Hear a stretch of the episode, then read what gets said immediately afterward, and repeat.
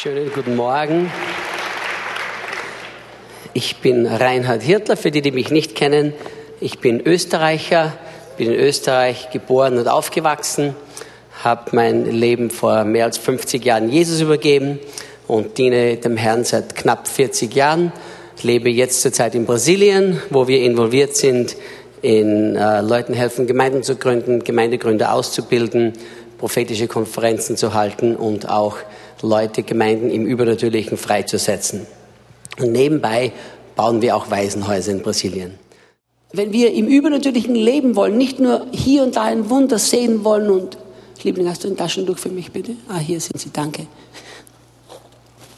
Nicht nur hier und da ein Wunder erleben wollen, sondern in diesem Lebensstil des übernatürlichen Lebens, den Gott ja für jeden von uns geplant hat und vorhat, dann müssen wir nicht nur lernen, die Beziehung mit dem Heiligen Geist intensiv leben, was ihr ja hier schon sehr viel gelernt habt, sondern dann ist es meine Überzeugung vom Wort Gottes her, dann müssen wir lernen, mit dem dreieinigen Gott in Beziehung zu leben.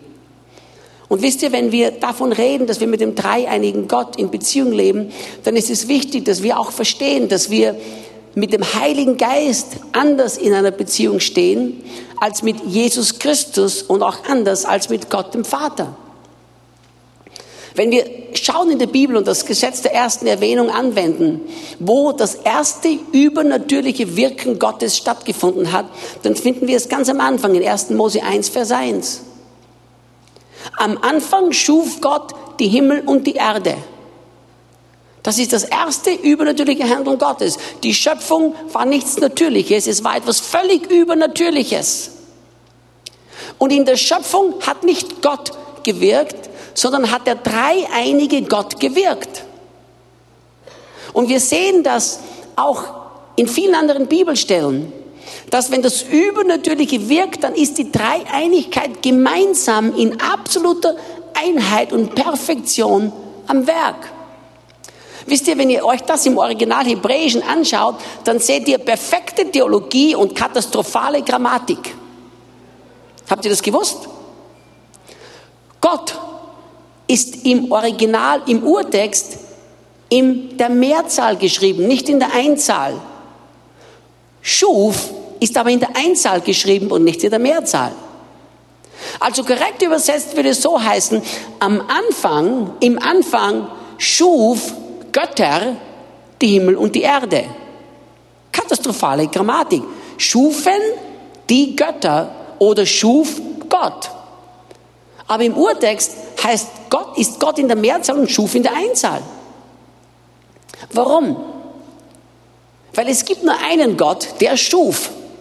Aber es gibt Vater, Sohn und Heiligen Geist, die schufen. Und ich habe einen Freund, der spricht 22 Sprachen, einen sehr, sehr engen Freund von mir. Der erste ist schockiert. Der spricht 22 Sprachen, der war Leiter in unserer Gemeinde in Wien und ist nach wie vor ein enger, enger Freund von mir. Warum er 22 Sprachen spricht, ist, weil er Bibelübersetzer ist. Er ist Amerikaner, hat aber jahrelang in Österreich gewohnt. Ich habe ihn mal gefragt, ich habe gesagt, Jim, was ist denn die beste englische Bibelübersetzung, die du mir empfiehlst? Er ist ja Amerikaner. Und er hat gesagt, wie soll ich das wissen? Ich lese meine Bibel nur im Urtext.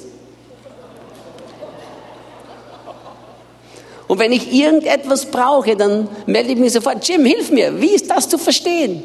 Ich bin nicht so klug, dass ich Griechisch und Hebräisch kann, aber ich bin klug genug zu wissen, ich habe einen klugen Freund, der das kann und den kann ich fragen. Und der Jim hilft mir immer. Und wisst ihr, hier sehen wir das Herrliche. Gott schuf, er sprach, Christus ist das Wort, das lebendig gewordene Wort, und der Geist Gottes schwebte über den Wassern. Wir sehen hier, dass Vater, Sohn und Heiliger Geist zusammenwirkten, um das erste Wunder zu wirken. Als Jesus auf dieser Erde ging, da wandelte er ja ständig im Übernatürlichen. Einer der Verse, den ich so zu lieben gelernt habe, ist Apostelgeschichte 10, Vers 38. In Apostelgeschichte 10, Vers 38, da steht, und wie Gott Jesus Christus aus Nazareth mit Kraft und dem Heiligen Geist salbte, der umherging und Gutes tat und alle heilte, die vom Teufel bedrückt wurden. Alle heilte. Das ist unser Standard, liebe Freunde. Der Standard ist nicht, dass 50 Prozent geheilt werden. Der Standard ist, dass alle, die zu ihm kommen, Heilung erleben und erfahren. Und ich persönlich weigere mich, den Standard niedriger zu setzen. Das ist unser Standard.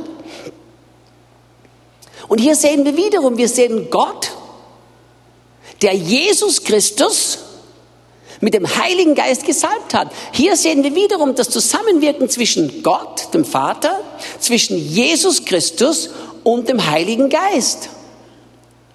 Und wir müssen lernen, das ist so wichtig, dass wir lernen, nicht nur Gott oder Jesus oder den Heiligen Geist mit ihnen eine Beziehung zu haben, sondern dass wir lernen, mit allen drei Personen der Gottheit in der richtigen Beziehung zu leben. Denn wisst ihr, genau so wie wir Menschen alle einzigartig geschaffen wurden und so verschieden sind und so herrlich und toll von Gott geschaffen wurden, so ist auch die Gottheit zwar nur ein Gott, aber die drei Personen sind sehr, sehr unterschiedlich. Und da die drei Personen der Gottheit sehr unterschiedlich ist, müssen wir lernen, mit jedem mit jeder Person der Gottheit so in der Beziehung zu leben, wie es von Gott geplant ist. Und ich habe das lange nicht verstanden. Ich habe heute gesagt beim Gebet, ich habe heute ein Thema am Herzen, das, ich, das mir schon lange am Herzen brennt. Ich aber noch nie gepredigt habe und ihr seid heute die Versuchskaninchen. Also wenn ihr gesegnet seid von dieser Botschaft, dann werde ich sie anderswo auch predigen. Zuerst sehen wir Gott. Wie, wie treten wir mit Gott in Beziehung? Da gibt es ja Menschen, die haben verschiedene Arten und Weisen, wie sie mit Gott in Beziehung treten. Aber wisst ihr, wir müssen lernen, dass Gott ist es, der uns vorgibt, wie wir mit ihm in Beziehung treten. Nicht wir suchen es uns aus. Das ist sehr wichtig. Und Gott ist unser Vater. Wir müssen mit Gott in Beziehung stehen als dem liebenden Vater, der uns als Vater geliebt hat, als Vater angenommen hat, als Vater wahrnimmt. Und hier gibt es so viele Probleme. Warum gibt es so viele Probleme? Weil viele von uns sehr verletzt wurden vom irdischen Vater. Und wir projizieren auf Gott, wenn wir hören, dass Gott der Vater ist, dann projizieren wir jetzt unsere eigenen Verletzungen vom Vater hin auf Gott, den Vater. Es ist meine persönliche Überzeugung, dass es eine klare strategische, ein klares strategisches Werk von Satan ist, das Vater- und Männerbild in der Gesellschaft zu zerstören. Davon bin ich total überzeugt. Es gibt in Amerika eine Umfrage, die eine Umfrage, wo eine Umfrage gemacht wurde, wie Kinder im Leben erfolgreich werden und wie sie im Leben weitergehen Kinder, die eine normale Familie hatten, Kinder, die nur vom Vater allein erzogen wurden und Kinder, die nur von der Mutter allein erzogen wurden. Und die, Statistik war eigentlich angstmachend. Denn die Kinder, die vom, von der Mutter alleine erzogen wurden, die kamen um ein Vielfaches, um ein Vielfaches mehr, landeten sie im Gefängnis, als die Kinder, die vom Vater alleine erzogen wurden. Kinder, die vom Vater alleine zu, erzogen wurden, waren siebenmal so erfolgreich im Leben und in der Schule als Kinder, die von der Mutter alleine erzogen wurden. Heißt das, dass Mut Mütter schlechte Erzieherinnen sind? Absolut nicht. Ich wollte nur mal schauen, ob ihr wach seid. Ihr seid wach, schön. Absolut nicht. Aber wisst ihr was? Ich glaube, dass diese Statistik uns sagt. Diese Statistik sagt uns, dass das Vaterbild so wichtig ist im Leben eines jeden Menschen. Und der Feind das genau weiß und dadurch hat er alles getan, um zu versuchen, das Vaterbild im Leben der Menschen zu zerstören. Denn wenn wir ein schlechtes Vaterbild haben, kommen wir jetzt zu Gott als Vater und projizieren wir unsere eigenen Verletzungen auf Gott und wir können das nicht annehmen, was er für uns bereitet hat. Aber ich möchte dir heute etwas sagen. Gott ist ein liebender Vater und du kannst Gott nicht erleben in all dem, was er hat, wenn du ihn nicht als liebender Vater in deinem Leben annimmst und akzeptierst. Du kannst nicht einfach zu Gott kommen und sagen, Gott, ich liebe dich. Du kannst das natürlich und das ist toll zu sagen, Gott, ich liebe dich. Aber das ist ja so ein, ein abstraktes Bild, weißt du, Gott, ich liebe dich. Das ist toll und hört sich gut an, aber wer ist Gott für mich? Und wir müssen Gott als unseren Vater annehmen. Wir müssen Gott einfach so annehmen, dass er der Vater ist, der die Arme ausgestreckt hat und mich liebt und er wartet darauf, dass ich mich in seine Arme einschließen lasse und er sehnt sich nach mir. Für mich ist das Gleichnis vom verlorenen Sohn das perfekte Beispiel, wo wir die Liebe des Vaters sehen können. Und darin gibt es viele Sachen zu lernen. Ich habe ja schon öfter darüber gesprochen. Aber die drei Einstellungen, die wir in diesem, in diesem Gleichnis sehen, da gibt es die Einstellung des Sklaven, die Einstellung des Weisen und die Einstellung des Sohnes. Und der ältere Sohn hatte diese Sklavenmentalität. Ich diene dir die ganze Zeit und du hast mir nie etwas gegeben, hat er gesagt zum Vater. Und das Schockierende war nämlich Folgendes. Der ältere Bruder war überzeugt davon, dass der Vater ein schlechter Vater ist. Er sagt im Lukas Kapitel 15, im 29. Vers, nachdem der Vater ihn bat, hineinzukommen. Er aber antwortete und sprach zum Vater, siehe, so viele Jahre diene ich dir und ich habe nie dein Gebot übertreten. Und mir hast du nie einen Bock gegeben, damit ich mit meinen Freunden fröhlich sein kann. Eine interessante Aussage, ha? Der ältere Sohn hatte ein klares Bild vom Vater. Ich arbeite für dich, ich mache nie was falsch, ich übertrete kein Gebot. Du verlangst, dass ich nur für dich hart arbeite. Ich bin dein Sklave. Nur muss ich racken, racken, racken. Das, so bist du eben. Aber wisst ihr, was das Schockierende ist? So war der Vater gar nicht. Der Vater war völlig anders, aber der Sohn konnte es nicht annehmen, was bereits ihm gehörte, weil er nicht den Vater als den Vater annehmen konnte, der der Vater in Wirklichkeit war. Schau die Reaktion des Vaters an den Vers 31, ist eigentlich ziemlich krass. Der Sohn ist überzeugt, der Vater will ihm nichts geben, weil er hart ist. Schau, wie, was Jesus sagt in Vers 31. Da erzählt Jesus in diesem Gleichnis. Der Vater sprach aber zu ihm, mein Sohn, du bist alle Zeit bei mir und alles, was mein ist, das ist dein. Stell dir vor, dein himmlischer Vater sagt, alles, was mir gehört, gehört dir. Heilung gehört dir. Versorgung gehört dir. Alles, was mein ist, ist dein, sagt der Vater zu dir heute Morgen. Ja, aber wenn alles, was Gott gehört, auch mir gehört, warum erlebe ich dann so wenig? Das hat nichts mit Gott zu tun, das hat mit uns zu tun.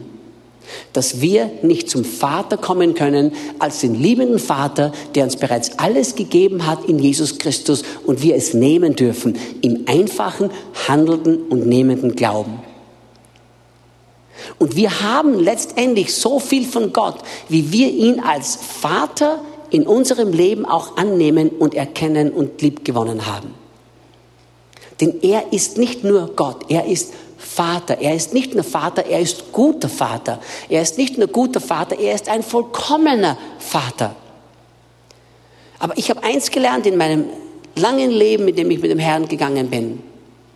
Wir können diese Vaterliebe niemals empfangen, wenn wir nicht die Entscheidung treffen, das, was uns aus der Vergangenheit geprägt hat, hinter uns zu lassen, wahrhaft zu vergeben und es loszulassen. Dieses Lied, das wir gesungen haben, ich glaube, das war das zweite Lied, das hat mir so gut gefallen. Ich lass das los, was da hinten ist. Ich lass das los. Paulus macht eine interessante Aussage in Philippa Kapitel 3. Die habe ich lange nicht verstanden. Ich habe jetzt den Vers nicht genau, weil ich das nur aus dem Kopf zitiere. Also braucht ihr ihn nicht projizieren. Macht euch keine Gedanken. Aber im Philippa 3 sagt Paulus folgendes, eines tue ich, ich vergesse, was da hinten ist und strecke mich aus nach dem, was vorne ist. Jetzt habe ich eine Frage an dich. Vergessen, was hinten ist und ausstrecken nach vorne, sind das ein oder zwei Dinge?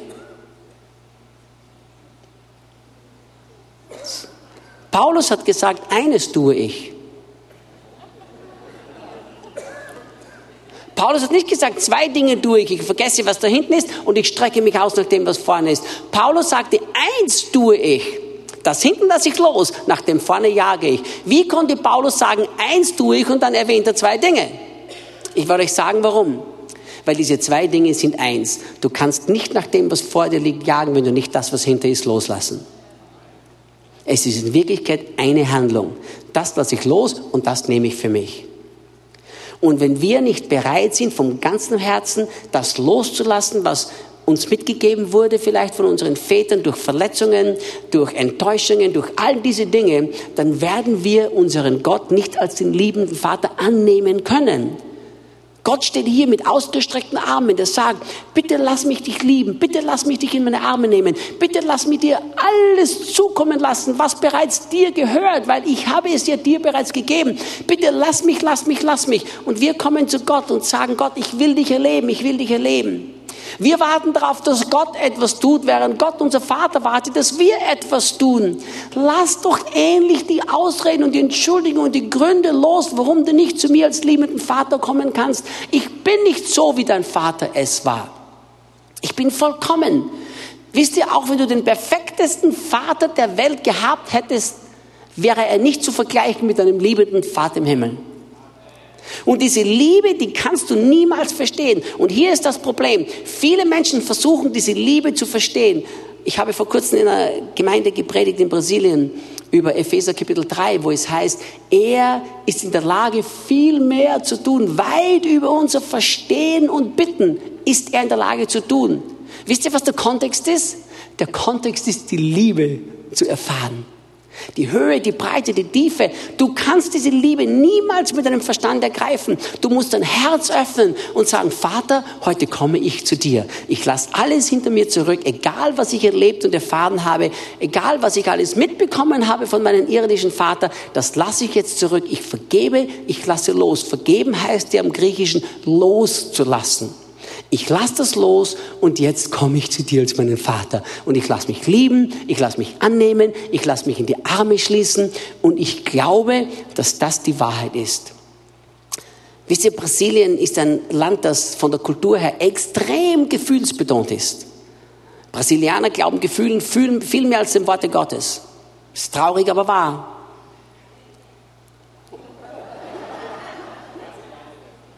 Ich habe gesagt, traurig, aber wahr. Sehr traurig. Wisst ihr, warum das sehr traurig ist? Weil der, wenn der Brasilianer tolle Sachen fühlt, dann setzt er das immer mit der Salbung des Heiligen Geistes frei, ob es die Salbung war oder nicht. Da braucht ein Prediger nur kommen und Gefühle hochwirbeln wirbeln und die waren alle gesalbt. Gar nichts ist geschehen. Sind Gefühle gut? Ja, natürlich sind sie gut. Ich fühle mich jeden Tag so wohl in der Gegenwart des Herrn. Aber wisst ihr, wir, wir machen oft die Sachen verkehrt. Wir warten, bis wir die Liebe des Vaters zu fühlen, um zu glauben, dass der Vater uns liebt. Wenn wir glauben, dass der Vater uns liebt, werden wir auch fühlen, dass der Vater uns liebt. Die Fühle folgen dem Glauben und nicht umgekehrt. Die Bibel gibt uns so viele Beweise, dass der Vater uns unendlich und bedingungslos liebt. Er ist gut, er ist besser, als du dir das vorstellen kannst und er wartet mit ausgestreckten Armen. Der Punkt, der mir am besten gefällt von der ganzen Geschichte vom verlorenen Sohn, ist dieser Punkt. Es gibt ja viele tolle Dinge, darüber will ich heute nicht reden. Aber der Punkt, der mir am besten gefällt, ist, wie der Sohn zum Vater zurückkommt mit dieser Mentalität des Weisen. Ich bin es nicht mehr würdig, dein Sohn zu heißen, sagt er. Das bin ich nicht mehr würdig. Und er kommt zum Vater mit all dem Mist, was er alles verbockt hat und was er versaut hat und wie er alles kaputt gemacht hat und wie er den Vater enttäuscht hat und wie der Vater jetzt sicher sauer ist auf ihn. Und er kommt zum Vater und er sagt zum Vater, Vater, ich bin nicht mehr würdig. Und mir gefällt die Worte, die der Vater darauf zu ihm sagt. Nämlich gar nichts. Der Vater ignoriert seine Aussage. Es gibt, ich glaube, es ist in Zephania Kapitel 3, Vers 17 eine Aussage, der Herr freut sich über uns mit Lobgesang. Er schweigt in seiner Liebe. Der Vater schweigt in seiner Liebe. Wenn du zu ihm kommst und sagst, ich habe alles versaut, ich habe alles verbockt, ich bin voll von Schuldgefühlen und voll von Verdammnis und jetzt wird mich der Vater doch sicher mal in die Ecke stellen und mit mir eine Diskussion beginnen und er wird jetzt sicher wohl sagen, ja, du hast recht, du hast alles verbockt. Schweigt der Vater in seiner Liebe. Der Vater hätte zum Sohn sagen können, richtig, du bist nicht mehr würdig, mein Sohn zu sein. Richtig, du hast mein Erbe verschleudert. Richtig, reden wir mal darüber und dann sehen wir wieder, wie wir weitermachen. Der Vater ignorierte das völlig und sprach kein einziges Wort zum Sohn zurück. Er wandte sich vom Sohn ab und sagte zu seinen Dienern, Party time, Lasst uns feiern. Bring das gemästete Kalb, bring das Kleid, bring den Ring, bring die Schuhe. Im alten Bund musste Moses die Schuhe ausziehen, wenn die Gegenwart Gottes da war. Im neuen Bund zieht Gott dir die Schuhe an, wenn du in seine Gegenwart kommst. Er stellt alles wieder her, was wir verbockt haben. Und der Vater geht nicht darauf ein, auf deine Schuld und Verdammnisgefühle, die der Teufel dir einredet, die die Religion dir einredet und die dein eigenes Herz dir einredet. Der Vater möchte zu dir sagen, darüber reden wir nichts, denn das ist alles unter dem Blut meines geliebten Sohnes. Jetzt wird gefeiert. Und diesen Vater müssen wir im Glauben annehmen. Zu diesem Vater müssen wir im Glauben kommen. Gott ist unser Vater und als solchen müssen wir lernen, mit ihm umzugehen. Die zweite Person Gottheit ist natürlich Jesus Christus. Jesus Christus ist unser Herr, ja, das stimmt. Jesus Christus ist unser Erlöser, ja, das stimmt. Jesus Christus ist vieles. Aber wie wir mit Jesus Christus in Beziehung treten müssen, ist vorrangig als unser Bräutigam. Er ist unser Bräutigam. Wisst ihr, dass du irgendwann mal heiraten wirst? Ich treffe immer so viele Leute, vor allem in Brasilien, wo ich hier lebe. Ich kann euch nicht, ihr könnt euch gar nicht vorstellen, wie viele Mädchen mit 90 und 20 Jahren, auch jünger, mich ständig bitten, bitte Reinhard, bete für mich. Und ich frage, wofür soll ich beten? Dass ich ähnlich einen Mann finde. Wenn eine Brasilianerin 23 ist, nicht verheiratet ist, dann haben sie die Panik. Meine Frau und ich waren schockiert, wie, wie, wie die Panik bekommen, weil sie noch nicht verheiratet sind. Jetzt werde ich dir mal was sagen. Nicht mehr lange wird es dauern. Es gibt eine Hochzeit, wo du heiraten wirst. Christus, unseren Bräutigam. Und wir müssen mit Jesus, also unseren Bräutigam, in Beziehung treten. Was bedeutet das? Der Vater liebt mich bedingungslos, aber mein Bräutigam ist leidenschaftlich in mich verliebt. Leidenschaftlich in mich verliebt. Mein Bräutigam, schaut euch diese Bibelstelle an. Ich, ich liebe diese Bibelstelle. Hohelied Kapitel 4, Vers 9. Hier sagt der Bräutigam zur Braut, du hast mir das Herz geraubt, meine Schwester, meine Braut. Mit einem einzigen deiner Blicke hast du mir das Herz geraubt. Mit einem einzigen Kettchen von deinem Halsschmuck. Wenn ihr hineinschaut in den Urtext, da ist einer der Bedeutungen von du hast mir das Herz geraubt, ist folgender. Du bringst mein Herz rasend zum Schlagen. Wisst ihr, ich bin ja lange im Dienst und ich habe Gemeinden gegründet in Österreich und wir haben sehr viel mit Jugendlichen gemacht und Jugendcamps gemacht. Und eins war immer so ein tolles Phänomen für mich. Die Jugendlichen, die keine Zeit hatten zum Beten in der Nacht, wir haben ja immer so Gebetsnächte gemacht, die Jugendlichen, die da keine Zeit hatten, weil die mussten früh ins Bett gehen, weil sie morgen auf der Uni sein müssten und fit sein mussten. Die Jugendlichen, die nicht Zeit gehabt, gehabt haben für den Herrn und sich hinzugeben, den Werk des Herrn, weil sie immer Gründe gehabt haben. Eines Tages waren sie verliebt und plötzlich konnten sie bis drei Uhr in der Nacht aufbleiben. Und waren in der Früh auf der Uni und fit. Ändert sich alles. Warum änderte sich alles? Weil in ihrem Herzen wurde etwas geweckt. Und Jesus Christus ist zwar mein Erlöser, aber Jesus ist mein Bräutigam, der leidenschaftlich in mich verliebt ist. Und wenn ich auf Jesus schaue, sagt er zu mir, meine Geliebte, meine Braut, du hast mir mein Herz geraubt. Hast du gewusst, dass du Jesus dein Herz geraubt hast? Hast du gewusst, wenn du mit einem Blick auf ihn machst, dann beginnt sein Herz rasend schnell zu schlagen für dich? Hast du das gewusst? Ich bin, ich liebe Gott, meinen Vater, und ich bin leidenschaftlich verliebt in meinen Bräutigam. Mein Herz schreit, Maranatha, komm, Herr Jesus, komm. Und mein Herz hat diese tiefe Sehnsucht, mit Jesus in dieser leidenschaftlichen Beziehung zu leben. Meine Beziehung zum Vater ist ganz anders als meine Beziehung zu Jesus. Wisst ihr, meine Frau hat zu mir immer wieder gesagt, ich bin dafür bekannt eigentlich, dass ich nicht so viel schlafe wie andere schlafen oder manche sagen, dass ich schlafen sollte, obwohl das nicht stimmt. Ich bin fit, ausgeschlafen, munter, voll von Energie. Aber meine Frau hat zu mir mal gesagt, ich weiß das Problem, warum du nicht schlafst. Ich habe gesagt, ja, warum denn? Sie hat gesagt, wenn du um drei Uhr in der Früh munter wirst und pinkeln gehen musst, dann sollst du einfach ruhig sein und nichts sagen. Geh pinkeln und leg dich wieder ins Bett, so wie ich das mache. Wenn ich munter werde um drei in der Früh, dann sage ich Jesus. Und dann ist schon vorbei. Jesus. Ich habe sein Herz geraubt. Ich bringe sein Herz zum schnellen Schlagen. Er ist mein Bräutigam, der eine tiefe Leidenschaft hat für mich. Und wenn ich mit meinem Bräutigam in Beziehung trete und in Beziehung stehe, dann habe ich gelernt, ihn nicht als Gott oder als Jesus oder als Herr nur anzunehmen, dann habe ich gelernt, ihn als meinen Bräutigam anzunehmen und in dieser Beziehung zu Jesus zu stehen, wo ich sagen kann, Jesus, ich danke dir, dass du so verliebt bist in mich. Ich danke dir, dass dein Herz höher und schneller schlägt, wenn du nur einen Blick von mir siehst. Wenn wir das verstehen würden und so mit Jesus in Beziehung treten würden, wer würde da nicht gerne ständig einen Blick auf Jesus werfen wollen? Stell dir vor, du wirfst einen Blick auf ihn und er sagt schon, mein Herz zerreißt fast in meiner Brust für dich. So leidenschaftlich liebt Jesus dich. Leidenschaftlich. Leidenschaft ist eine schöne Sache. Ich bin auch sehr leidenschaftlich. Manche Leute sagen, ich bin, meine Frau hat gesagt, du bist der leidenschaftlichste, intensivste Mensch, den ich je begegnet bin in meinem Leben. Ich habe das als Kompliment genommen. Leidenschaftlich doch so Schönes, oder? Und jetzt stell dir vor, es gibt einen Teil der Gottheit, die zweite Person der Gottheit, die leidenschaftlich um dich ringt.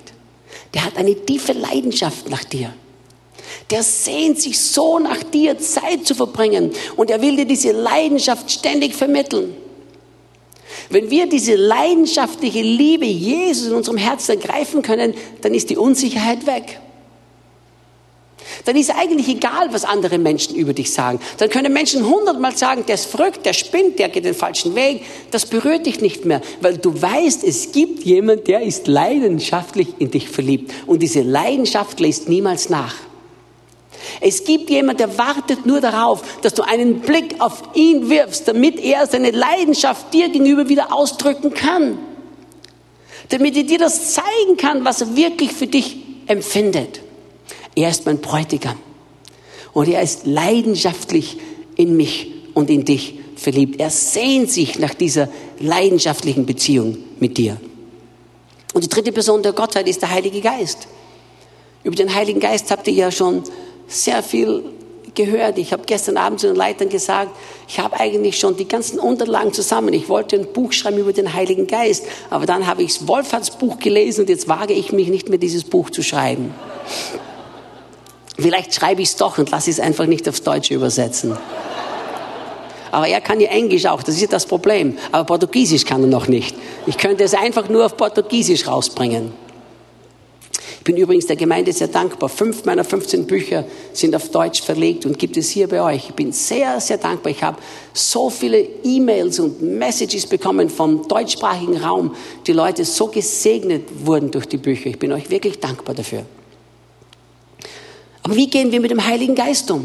Gott ist mein Vater, der mich annimmt, der mich akzeptiert, der mich in die Arme nimmt, der nicht redet über meine Fehler und meine Versagen, weil sie unter dem Blut Jesu Christi sind der sehnsüchtig wartet, dass ich in seine Arme komme, der mir entgegenläuft.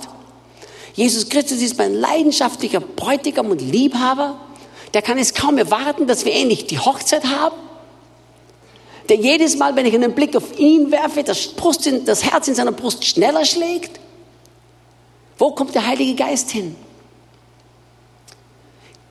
Ich werde nie diesen Augenblick vergessen, wo ich in meinem Büro saß mit verschlossener Tür.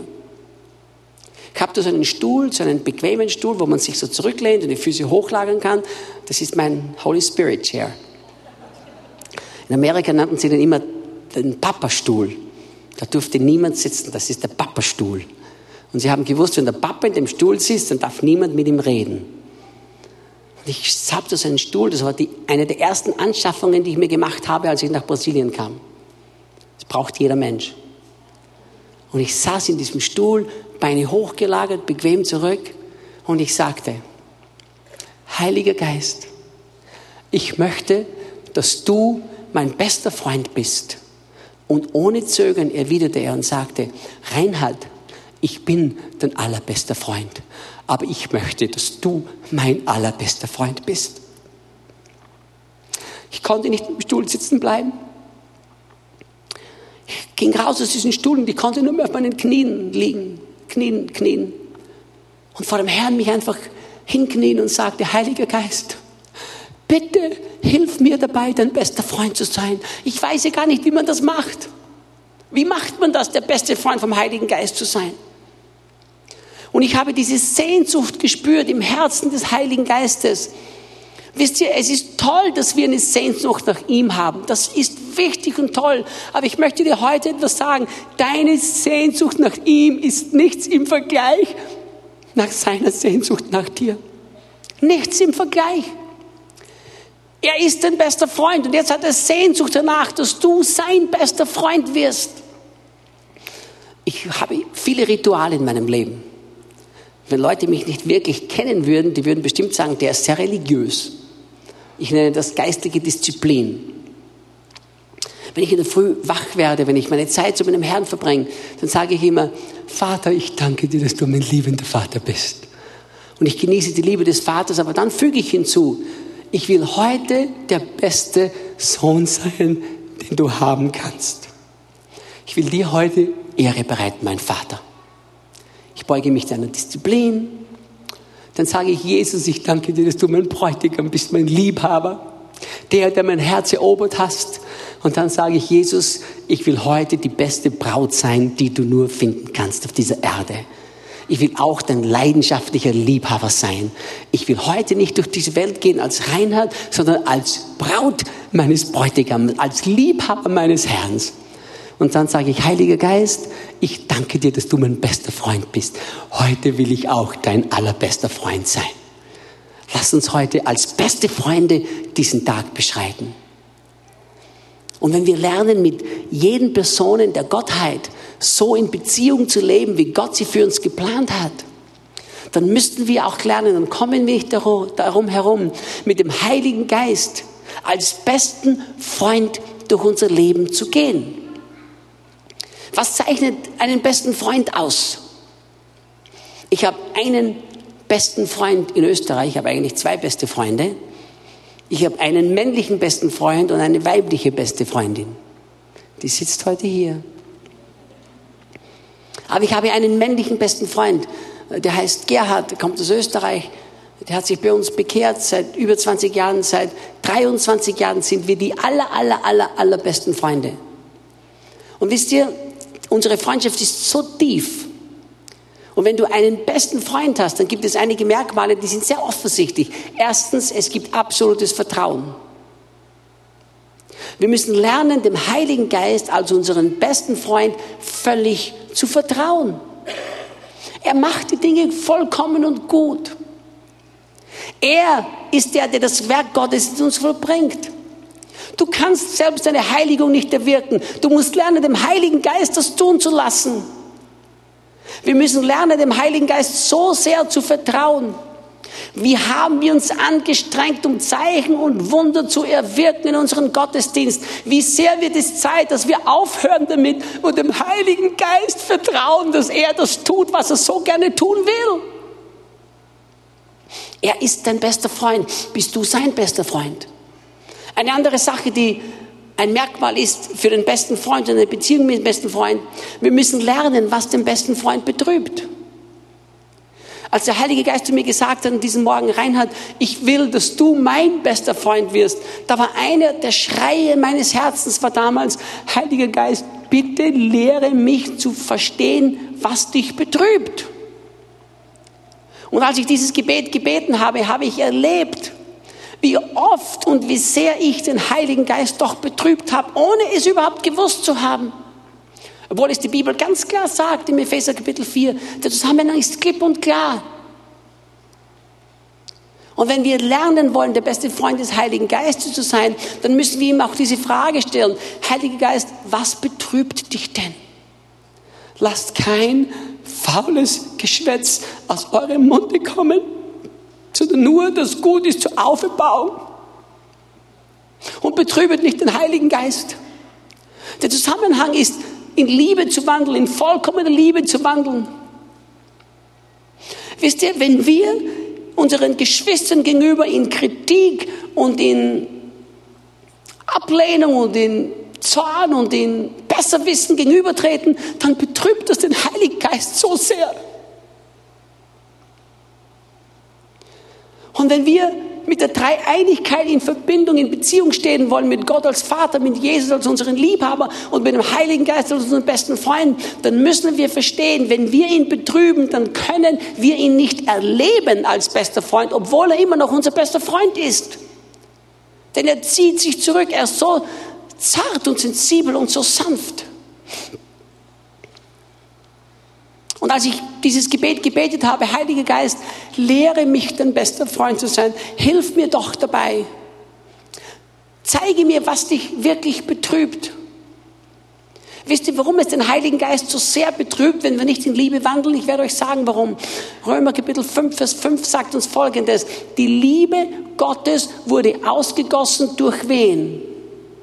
Durch den Heiligen Geist in eure Herzen. Die vollkommene Agape-Liebe, die brauchst du nicht mehr zu suchen, die ist bereits in deinem Herzen. Es ist ein völlig falsches Gebet, Gott zu bitten, uns mehr Liebe zu geben. Wir haben Agape-Liebe in unserem Herzen. Ich werde alles tun und versuchen, mein Buch über in vollkommene Liebe zu wandeln auf Deutsch zu übersetzen. Das ist mein Lieblingsbuch von allen 15 Büchern. Wisst ihr, die Agabeliebe, die wurde uns in das Herz gegeben, nicht einfach von Gott, sondern vom Heiligen Geist. Der Heilige Geist gab dir die vollkommene Liebe Gottes hinein in dein Herz. Und wenn wir diese Liebe jetzt nicht verwenden und sie einfach ignorieren und wenn wir anderen gegenüber mit Ablehnung, mit Kritik, mit Nicht-Wertschätzung gegenübertreten, dann betrübt das den, der uns die Liebe Gottes bereits ins Herz gelegt hat. Und wenn die Bibel sagt, die Bibel spricht ganz klar davon, dass wir nicht den Heiligen Geist betrüben sollen, mit dem wir versiegelt waren, versiegelt wurden zum Tag zur Erlösung. Hört zu, der Heilige Geist hat uns dieses Siegel gegeben, aber nicht nur uns hat es gegeben, jedem einzelnen Christen dieser Welt. Deinen Bruder, mit dem du dich schwer tust, der wurde mit demselben Siegel des Heiligen Geistes versiegelt. Und wenn wir den nicht wahrnehmen und ernst nehmen und ignorieren, dann betrübt es den Geist Gottes, der dich und mich versiegelt hat. Wir müssen lernen, ihn als besten Freund zu schätzen und anzunehmen, zu wollen, zu ehren. Wir müssen aufrichtig sein und sagen, Geist Gottes, lehre mich, dich nicht zu betrüben. Aber wisst ihr, da ist noch ein anderer Bereich. Ein bester Freund, der will dir immer helfen. Ich habe immer wieder sage ich zu meinem besten Freund in Österreich, ich sage ständig zu ihm, ich sage, Gerhard, es ist gar nicht möglich, dass irgendjemand auf dieser Welt einen besseren Freund haben kann wie du. Es bist für mich. Er will mir ständig helfen. Und am Anfang war das in unserer Beziehung gar nicht so leicht, weil ich will ihm ständig helfen und er will mir ständig helfen. Das war auch das Problem in unserer Ehe. In unserer Ehe hatten wir am Anfang ständig Streit, weil ich ständig meiner Frau dienen wollte und sie ständig mir dienen wollte. Wir stritten darum, wer jetzt wem dienen darf. Absurd, ha? Und meine Frau sagte einmal zu mir, du tust alles für mich, lass mich mal was für dich tun. Und dann wurde ich wach. Okay, darfst mal. Aber wisst ihr, der Heilige Geist er ist dein bester Freund. Du musst in der Beziehung mit ihm leben als besten Freund. Er will dich beschenken. Er will, dass du die Gaben gerne annimmst. Oft ist es ja so, dass wir uns schwer tun beim Annehmen. Ich habe mir sehr schwer getan, sehr viele Jahre. Und eines, Mal, eines Tages hat Gott zu mir gesagt, Reinhard, wie willst du Millionär sein, indem Millionen durch dich fließen, um den Armen zu helfen und das Reich Gottes auf der ganzen Welt zu bauen, wenn du nicht lernst, die anzunehmen? Habe ich gesagt, oh, jetzt habe ich es verstanden. Ich muss auch annehmen können. Und der Heilige Geist ist ein bester Freund, der dich ständig beschenken will, der dir ständig geben will, der dir seine Gaben austeilen will, aber der dir auch helfen will. Wisst ihr, als ich verstanden habe, dass meine Beziehung zum Heiligen Geist so zart, sensibel, so einzigartig und so toll und gleichzeitig so kompliziert ist, Für mich war es viel einfacher, mit Gott als Vater umzugehen, mit Jesus als meinem Bräutigam umzugehen, als mit dem Heiligen Geist als meinem besten Freund umzugehen. Das muss ich sagen. Das war für mich das Schwierigste. Und Magis, mein lieber Wolfhard Magis schreibt in seinem Buch genau warum. Der Wolfhard schreibt nämlich Folgendes. Es fällt uns engagierten Christen sehr schwer, uns selbst von unserer eigenen Leistung zu entkleiden, damit er uns kleiden kann mit seiner Macht, mit seiner Herrlichkeit und mit seiner Gegenwart. Und das ist es. Aber du kannst nicht mit dem Heiligen Geist in einer persönlichen, intensiven Freundschaft leben als einen besten Freund, wenn du nicht lernst, ihm dir erlauben zu dienen. Und als der Heilige Geist zu mir gesagt hat, Reinhard, ich bin dein Helfer, Lass mich doch dir helfen. Wisst ihr, was ich gemacht habe? Ich habe mir gedacht, das probiere ich jetzt mal aus. Und ich bin ja ein Typ, der, was, das, was er erlebt, muss ich praktisch anwenden lassen. Und ich habe gesagt, okay, das probiere ich jetzt mal aus. Und dann habe ich Folgendes getan. Ich musste Dinge reparieren im Haus, die ich nicht reparieren konnte. Denn ich, war, ich bin nicht der handwerkliche Typ. Aber plötzlich waren die Dinge zu richten, es war keiner da, der sie gerichtet hat. Und ich habe gesagt, Heiliger Geist, das müssen wir jetzt machen. Ich kann das nicht. Und plötzlich wurden die Dinge repariert. Plötzlich hat er meine Hand gelenkt und im natürlichen Dinge repariert. Ich habe plötzlich gelernt, nicht nur im geistlichen Bereich ist der Heilige Geist mein bester Freund, er ist mein bester Freund im täglichen Bereich, im normalen Umgang im Leben. Immer wieder, wenn ich gesagt habe, Heiliger Geist, ich stehe jetzt hier an, was machen wir da? Hat er mir genau gesagt, was zu tun ist. Und ich habe gemerkt, in Dingen, zum Beispiel, ich spreche, ich, ich spreche fließend Portugiesisch und ich habe die Sprache nicht erlernt durch mein eigenes Lernen. Der Heilige Geist hat mir das Portugiesisch gegeben. Von einem Augenblick auf anderen legte er den Schalter um in meinem Kopf und ich verstand Portugiesisch. Und ich dachte ihm, oh, wenn ich es verstehe, kann ich es auch reden. Denn plötzlich wurde mir bewusst, der Heilige Geist spricht alle Sprachen dieser Welt und er lebt in mir und er ist mein bester Freund, mein Helfer. Wenn er mein Helfer ist, dann ist es eigentlich sehr dumm, versuchen, Portugiesisch zu lernen ohne seine Hilfe. Eigentlich sehr dumm, oder? Und ich habe gelernt, dass er mein bester Freund ist. Am Anfang schuf Gott, Vater, Sohn und Heiliger Geist, Himmel und Erde. Die Dreieinigkeit wirkte zusammen um das Übernatürliche freizusetzen. Gott, der Vater, salbte Jesus, den Sohn, mit dem Heiligen Geist und Kraft und das Übernatürliche wurde freigesetzt. Und wir sind geschaffen in seinem Ebenbild. Wir sollen Träger des Übernatürlichen sein, wo immer wir hinkommen. Wenn wir Träger des Übernatürlichen sein wollen und werden, dann müssen wir lernen, mit der Dreieinigkeit richtig in Beziehung zu stehen. Mein Vater, der mich leidenschaftlich liebt und erzieht. Mein Bräutigam, der so verliebt ist in mich, wenn ich nur hinblicke auf ihn, schlägt sein Herz höher. Und der Heilige Geist, der mein allerbester Freund ist und der auch will, dass ich sein allerbester Freund bin. Und wenn wir dieses lernen in unserem täglichen Leben, dann werden wir auch im Übernatürlichen leben. Wisst ihr warum? Denn der Vater will das Übernatürliche. Christus hat dafür bezahlt und der Heilige Geist öffnet dir die Schatzkammer des Himmels. Wir brauchen alle drei.